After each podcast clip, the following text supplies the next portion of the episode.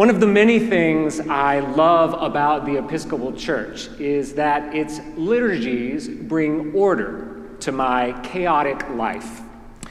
The predictable pattern of prayer, scripture, and song creates a refuge where I can find serenity in an otherwise tumultuous world. Whether it's a service of the Holy Eucharist or a service of choral evensong, our ancient liturgies are at once comfortably familiar and always new. This is profoundly true when it comes to our lectionary, that calendar that determines which scripture readings we read in worship. In some Christian denominations, the pastor selects the readings of scripture for worship. But our common lectionary, rather than submitting us to the whims of an individual pastor, unites us to liturgical communities around the world as we all read the same passages on the same day.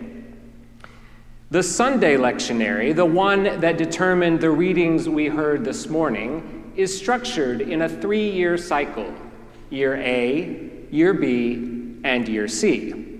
And as we live through these cycles over and over, the readings bear new meaning for us each time we hear them.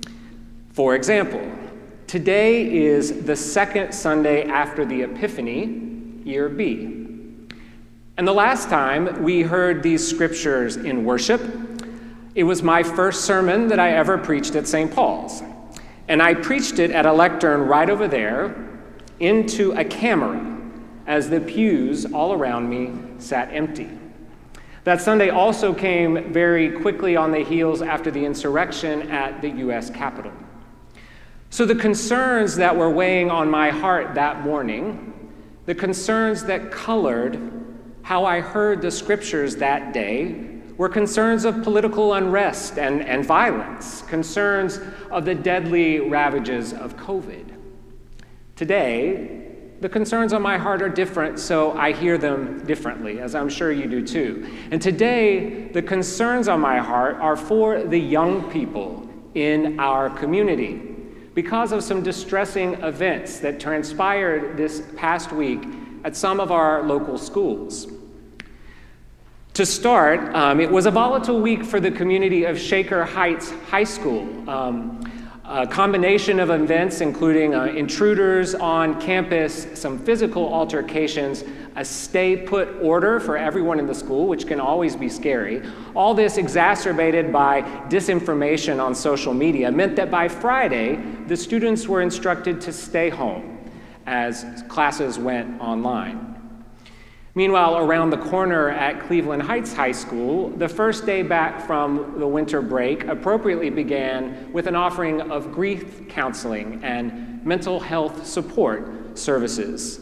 Because over the break, a 15 year old sophomore tragically lost her life to the never ending plague of gun violence. As one parent wrote to me on Friday morning, what I'm thinking about most this morning is how our society has normalized all this. Our kids really aren't surprised by any of it anymore, and that just breaks my heart. Indeed, these events, all too common in the life, lives of our young people, are heartbreaking.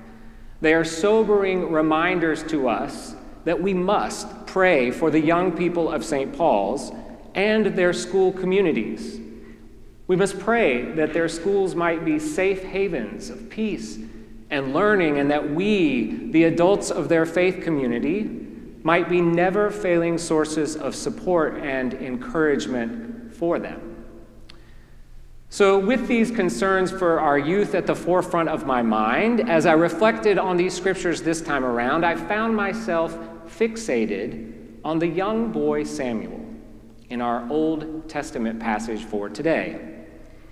In this story, God calls Samuel's name repeatedly, night after night. But Samuel doesn't realize that it's God's voice calling out to him. And the reason Samuel doesn't recognize the voice as God's is because the passage tells us the word of the Lord was rare in those days. And the reason the word of the Lord was rare was because corruption was rampant in Israel. In other words, Samuel couldn't imagine that God would be calling out to him because the adults who came before him had made such a mess of things that God had more or less stopped speaking. So allow that just to sink in for a moment.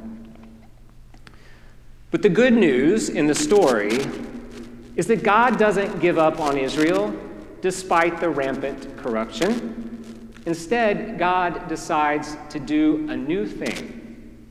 God decides to start over. And so he calls a new priest and prophet to inaugurate a new era in the life of Israel, this young boy, Samuel. But there's more good news, which is that God doesn't give up on the adults either. God also involves old Eli, who plays a critical role in his plan. Indeed, sorry. Yes, God makes uh, Eli a critical participant in his plan. It is only because of this aged Eli, who the scripture tells us whose eyesight had begun to grow dim, that Samuel is able to recognize God's voice.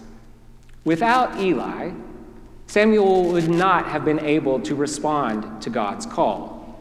Without Eli, Samuel would not have been able to utter those faithful words Speak, for your servant is listening.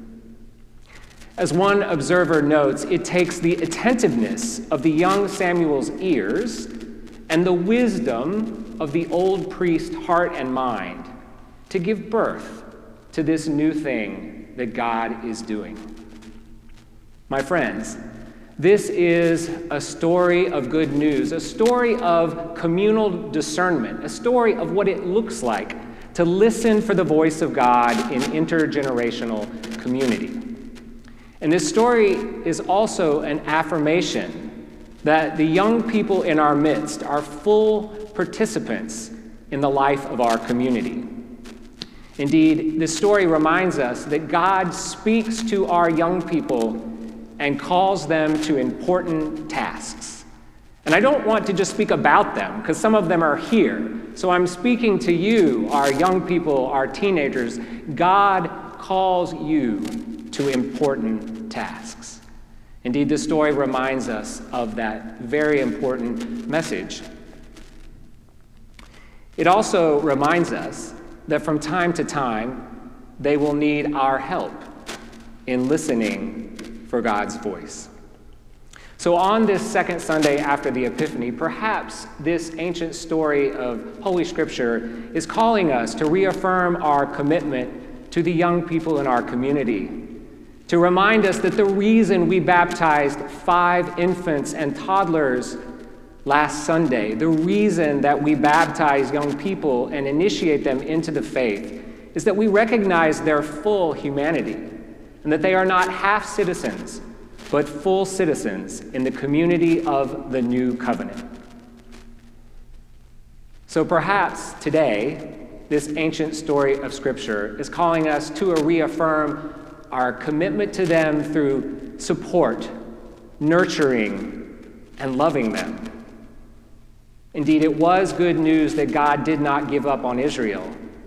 God did a new thing through the ministry of a young boy, just as he did when he sent us his son, Jesus Christ, the one who meets us week after week in these stories of Holy Scripture, the stories that if we let them, bring order to the chaos of our lives.